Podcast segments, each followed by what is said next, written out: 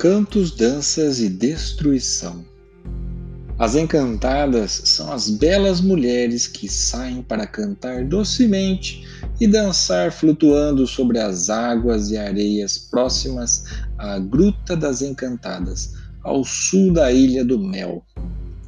Localizada no litoral paranaense, a paradisíaca ilha, com uma população aproximada de 1.500 habitantes, recebe turistas do Brasil todo por suas belezas naturais e recepção amistosa dos seus moradores.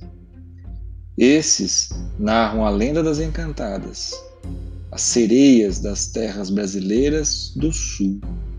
Provavelmente seria uma derivação do mito das mulheres com o rabo de peixe trazido junto com os europeus durante a colonização.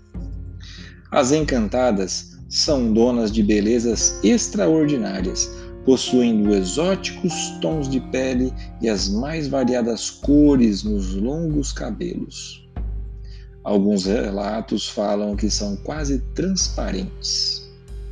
Aparecem nuas, sempre ao nascer do sol e ao crepúsculo Dizem que é por se sentirem sentirem falta do calor e brilho do sol da época em que viviam na superfície ou que o saúdam no começo e no fim do dia, como se fosse um deus.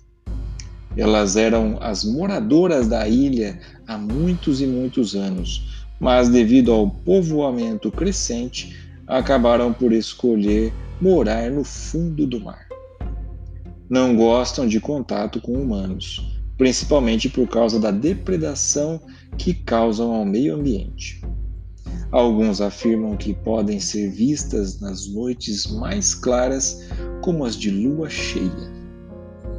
Ao aparecerem, atraem a atenção dos pescadores e marinheiros que estão em alto mar, que, mesmo de muito longe, podem ouvir a doce cantoria das moças desviam as suas embarcações do curso normal, perseguindo esse som mágico. Quando as avistam, ficam magnetizados pelo balé flutuante das ninfas. Mais, os mais experientes capitães e marujos largam seus timões e remos, fazendo com que as suas canoas, barcos e navios colidam entre os rochedos ao pé do farol e que cercam a ilha, sem chance alguma de sobrevivência a qualquer tripulante. Há relatos de que elas também atraem banhistas e moradores da ilha. Desde crianças até idosos podem ser hipnotizados pelo canto das sereias da Ilha do Mel. As pessoas são seduzidas até a gruta delas, onde lá morrem afogadas quando a maré sobe ou acabam enfeitiçadas, transformadas em parte das rochas da caverna.